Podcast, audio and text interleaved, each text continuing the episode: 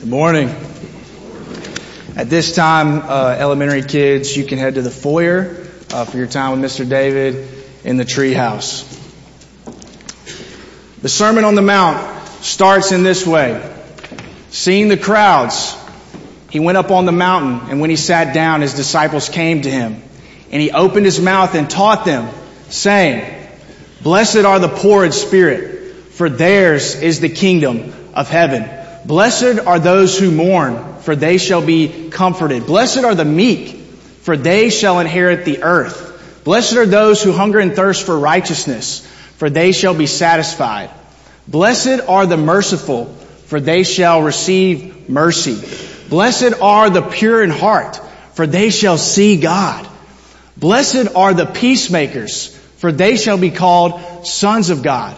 Blessed are those who are persecuted for righteousness' sake, for theirs is the kingdom of heaven. Blessed are you when others revile you and persecute you and utter all kinds of evil against you falsely on my account. Rejoice and be glad, for your reward is great in heaven. For so they persecuted the prophets who were before you. You are the salt of the earth. But if salt has lost its taste, how shall its saltiness be restored? It is no longer good for anything except to be thrown out and trampled under people's feet. You are the light of the world. You are the light of the world.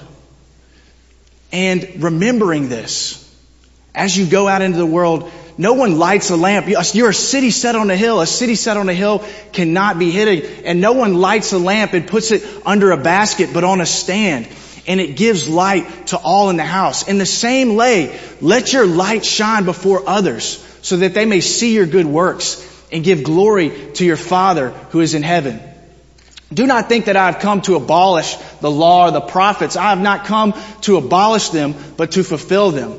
For truly I say to you, until heaven and earth pass away, not an iota, not a dot from the law will pass away until all is accomplished. Therefore, whoever relaxes one of the least of these commandments and teaches others to do the same will be called least in the kingdom of heaven. But whoever does them and teaches them will be called great in the kingdom of heaven. For I tell you, unless your righteousness exceeds that of the scribes and Pharisees, you will never enter the kingdom of heaven. You have heard that it was said to those of old, 'You shall not murder, and whoever murders will be liable to judgment.'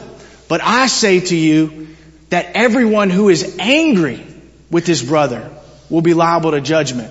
Whoever insults his brother will be liable to the council. And whoever says, 'You fool,' will be liable to the hell of fire. So, if you are offering your gift at the altar and there remember that your brother has something against you, leave your gift there before the altar and go. First, be reconciled to your brother, then come and offer your gift.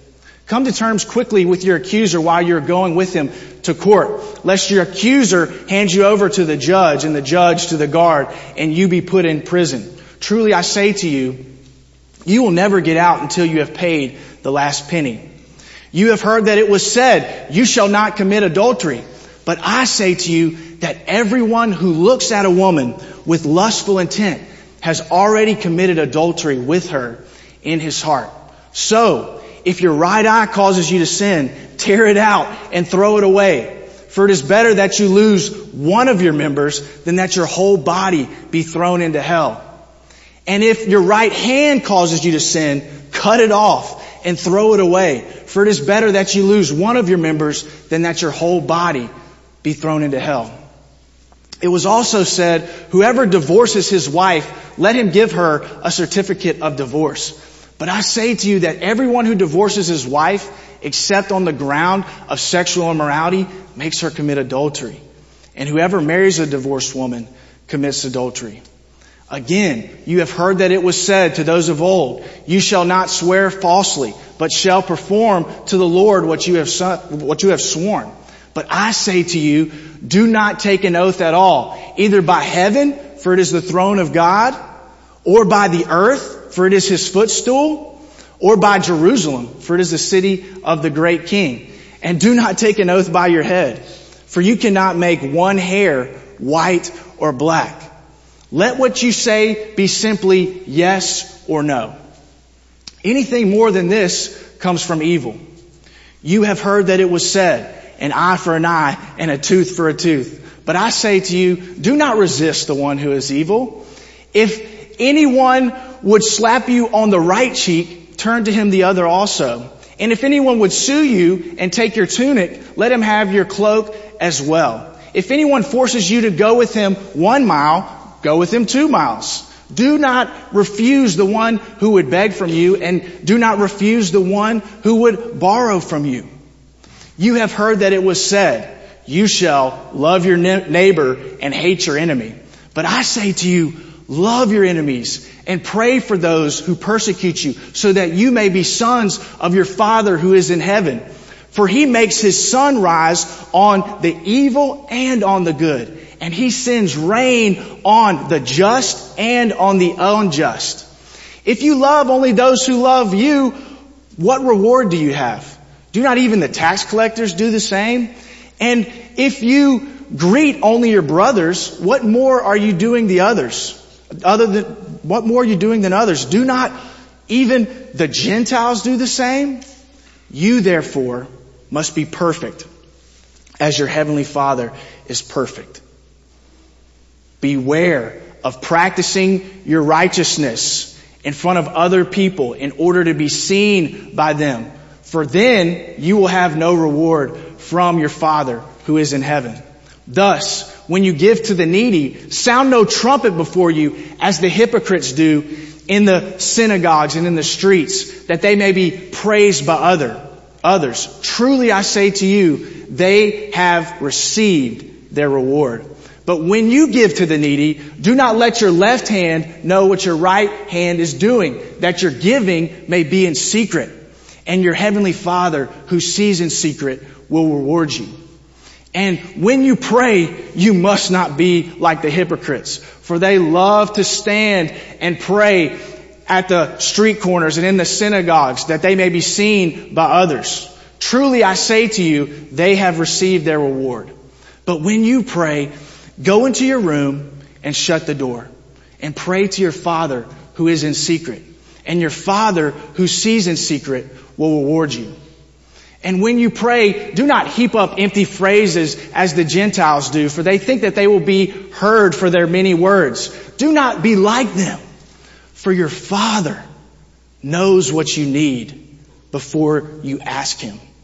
Pray then like this: Our Father in heaven, hallowed be your name. Your kingdom come.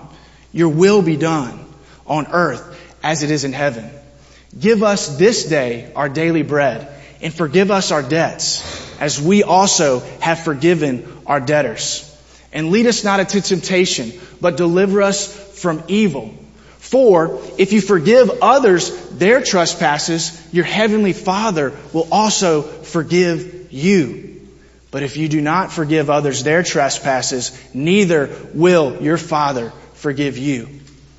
And when you fast, do not look gloomy like the hypocrites, for they disfigure their faces, that their fasting may be seen by others. When you fast, anoint your head and wash your face, that your fasting may be in secret, and your heavenly Father who sees in secret will reward you. Let's pray. Jesus, we're so thankful for these words of yours that remind us of who we were really called to be. We're pulled in so many directions. Our, our hearts are divided, but you point us to the way of truth, the way of life. And your word says the truth will set us free. So may these words in this sermon, this Sermon on the Mount, may these words, may they not become cliche. May they not become just, you know, parts of an important sermon. But may they become our way of life, our way of being, not just in our heads, but in our hearts, so that we may honor you, so that we may walk in the way of Jesus, the way of peace in life. Bless this time in your word, we pray. Amen. Amen. And I wanted to start that way, not to impress you, but to inspire you, to inspire you, because this is the greatest sermon of all time. the Sermon on the Mount in Matthew five to seven. And I believe as Christians, Jesus wants us to know it and live it.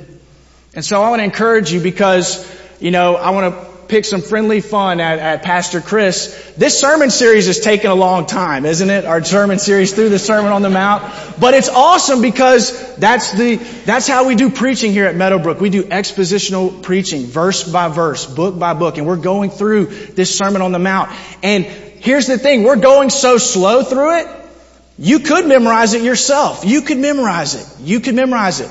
That's what Pastor Chris and I have done. We are memorizing this together for some friendly accountability and competition. And so find a friend and maybe memorize this. Again, not to hide it just in your head, not to impress others, but to hide it in your heart so that it might change the way you live. I wanted to encourage you guys with that as we continue through this series. But I also want to uh, point out an obvious irony. An obvious irony. I had to. Uh, our, our text today comes from Matthew six, the section about fasting. And before we dig into those texts, I want to point out the main idea of this section. This section is part of a larger section that starts in Matthew six one. And here is what Jesus says in Matthew six one. He says, beware of practicing your righteousness before other people in order to be seen by them. For then you will have no reward from your Father who is in heaven. Then Jesus gives applications to this warning for when you give to the needy, for when you pray and when you fast.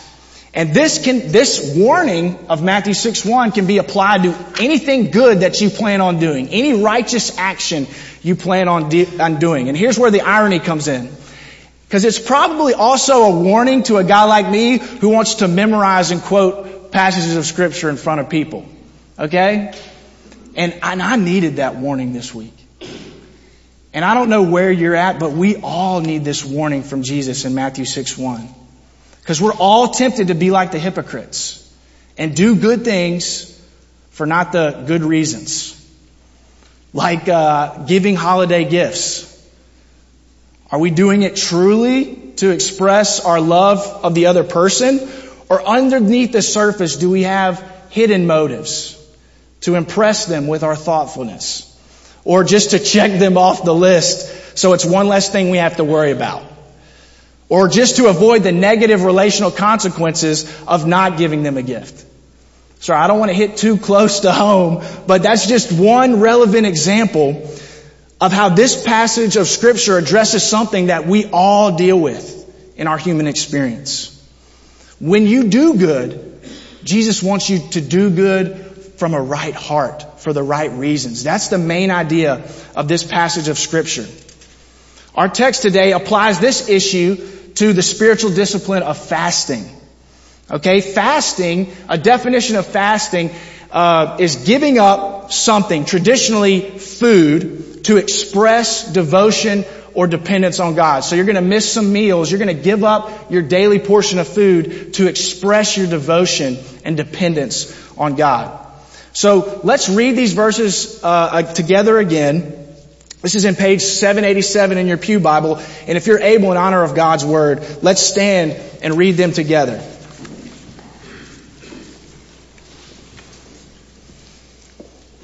Matthew six, sixteen through eighteen. It says, when you fast, do not look somber as the hypocrites do, for they disfigure their faces to show others that they are fasting. Truly, I tell you, they have received their reward in full. But when you fast, put oil on your head and wash your face, so that it will not be obvious to others that you are fasting, but only to your Father who is unseen. And your Father who sees what is done in secret will reward you. Thanks be to God for His Word. You may be seated. Okay, and now we're going to go through kind of the sermon guide a little bit. The big idea, and this is pretty straightforward, when you fast, fast for the Father. When you fast, fast for the Father. Let's start with that first part, when you fast. That's just like what Jesus said earlier about when you give to the needy or when you pray. And this implies for us that this is something Jesus followers, this is something that Christians are expected to do. This is just a normal part of the life of a Jesus follower, is fasting. And uh, I want to point you to, as you're in your bulletin right now, Matthew nine is the family devotion text this week.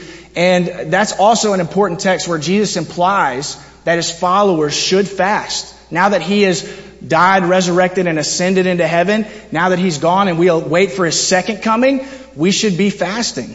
So I encourage you to read that with your family this week and talk about it. But again, Jesus wants us to fast, but not just to do it, but to do it the right way and with the right heart, with the right motivations. Okay? So here's how he says we should fast. When you fast, don't fast to impress others. This is obvious from the text. The hypocrites were looking gloomy and disfiguring their faces, so people probably asked them like, hey, what's going on? And they're like, oh, I'm, I'm fasting. I'm so spiritual. I'm so pious. They were obviously doing it to impress others with their piety, with their righteousness. And Jesus is saying, when you fast, or when you're doing something good, like praying or giving to the needy, don't do it to impress other people. Come on. So he's saying, don't do it to impress others. The second thing he's saying, and this is implicit from the text, don't fast for yourself. Don't do it for your own benefit. And I think this is relevant for today because most of us, if we've heard about fasting or if there's people in our social media feeds that are talking about fasting, they're talking about the fad diet of intermittent fasting. And again, I think there probably is a bunch of physical benefits to that diet plan. However, when you fast the way Jesus is talking about fasting and the way Jesus expects his followers to fast, it shouldn't be for a diet. That's obvious from the text. He's saying we should do it as an act for the Father. Fasting to get, to get His eye, to fast and pray, to fast as we're seeking reward and blessing from Him, not to fast for our own weight loss goals. Again, that could be great and noble. I'm not saying that's bad, but I'm just saying the Christian fasting should be done with spiritual motivations. So don't fast to impress others. Don't fast for yourself. And thirdly, fast modestly to express heart devotion to God. He says, when you fast, look normal. Anoint your head. Wash your face. Look like you took a shower. Don't be walking around in sackcloth and ashes. Look normal. And just know in your heart, I'm doing this to express devotion to God. And so that's, that's what Jesus is saying in this text. Now some applications for us. I want you to think about, pray about you and your family adding godly fasting to your spiritual workout routine. Add godly fasting to your spiritual workout routine. Maybe again, as you do the family devotional this week, maybe pick one meal. I know it's the holiday season, but maybe just pick one meal where you and your family, and maybe you don't have to go cold turkey and not eat at all. Maybe get some apple juice, some orange juice. I don't want anybody to pass out. Uh, but just take that meal and set aside, and we're going to maybe fast. And instead of eating during this block of time, we're going to pray. Or we're going to sing a song like O Come, O Come Emmanuel, which was sung by the Israelites wanting their Messiah to come. And now we as Christians sing it wanting Jesus to come again and make all things new. So pray and fast with that longing in your heart. I remember uh the most intense fast I've ever done was actually about ten years ago. Uh and I had a big decision to make. I had a, I was choosing between Uh, whether or not I wanted to go in the I M, with the I M B as a journeyman missionary, or I wanted to keep dating my girlfriend. It was kind of a fork in the road. They said, hey, you can keep dating your girlfriend or you can uh, keep going with journeyman because it's just uh, an intense missionary program. And I remember I, I fasted and I prayed for three days. And ultimately I felt God leading me to the decision of, hey, this relationship is serious with this, with this woman, and you should, you know, stay in this relationship, and maybe God will call you to something else down the road. And that woman is now my wife. We have three beautiful children. So I think God honored that fast and that devotion and that prayer. And so again, you never know what God is going to do as you take this step of faith, and your step of faith intersects with His faithfulness, and God does something awesome in your life. So I want to encourage you in this spiritual discipline. And your last blank there, fasting helps you experience deeper spiritual growth and power in Christ. Pastor John Piper says that fasting is a physical exclamation point at the end of the sentence, I need you. Fasting is an exclamation point at the end of that sentence. Fasting puts our stomach where you want your heart to be. Fasting puts your stomach where you want your heart to be. It expresses to God, God, I love you more than food. God, I need you more than food. God, you are more important to me than food. It's an act of worship. God has to design where this physical act is a means of spiritual power. And again, as we close this sermon today in the Sermon on the Mount, I'm reminded of one who also fasted. Of one who fasted for forty days and forty nights. It says without, not only without food, but without water. And then he was tempted as Adam and Eve were in that first temptation in the Garden of Eden. And yet he did not give in to temptation. He fulfilled all righteousness, and he did it for you, and he did it for me in his fasting, in his miracles, in his teaching. And then, even though he'd lived this righteous life, even though he'd come down from heaven in a lonely manger like we remember at Christmas time, he came to do it so that he could be a substitutionary sacrifice in our place. He fulfilled all righteousness so that now, when we look back at the cross where Jesus Christ died for our sins, he died in your place and my place, and the, so that the worst about us, our non-fasting, our fasting for the wrong reasons, our giving for the wrong reasons, our sins, our struggles, our temptations, all that was not was taken off of us, placed on Jesus. He paid for it. So now the best parts about Jesus, his righteousness, could be put on us. This is the good news of the gospel, because not only did Jesus die, he rose and is alive today. We await his second coming, but I pray that if you haven't heard this good news, or maybe this is the millionth time you've heard it, but you've never responded to it, I pray that you would respond to the good news of Jesus, who came at Christmas and he lived in your place, he died in your place, he rose in your place, and is alive now as king over all, and he wants to have a relationship with you. If you have questions about how you can start that relationship, I would love to talk to you. Someone else here, just just ask me. I'd love to chat with you about how you can have this relationship. Or maybe you've been struggling in your faith. Christmas time, this is a great time for us to, amidst all the distractions, for us to focus our hearts on what really matters, what really is important. And maybe you can focus on that relationship with God this week. Maybe you can miss a meal this week and just say, I'm going to spend some one-on-one time with God. I need to slow down just for a meal time this week and, and spend some time with God. I pray that you would do that. But wherever you're at this morning, we would love to help you take that next step of faith so that you can grow in Christ. Let's all continue to follow Jesus. And as we do good, let's do good for the right reasons. As we fast, let's fast for the better reward of fasting for our Heavenly Father. Amen. Let's pray.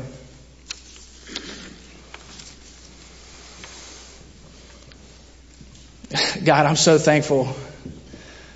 Again, there's there's times I've got it right, and those times I've got it right, it's all of you. It's all of me depending on you, and you're guiding me in the in the right ways. But a lot of times, Jesus, I don't get it right. And I know we all struggle in different ways. And that's where we're so thankful for the hope that we have in you, for the forgiveness that you give, for the hope that we remember at Christmas time and all throughout the year of Jesus in our place, the good news of the gospel, that no matter what our sins and failures and struggles are, we can have hope beyond this, this broken, messy world. We look to you. We trust in you. I pray for somebody today struggling in their faith, somebody maybe wrestling with a big decision. I pray that you would guide them, help them take that next step of faith in you. God, we thank you for all that you are for us. In Jesus' name, amen.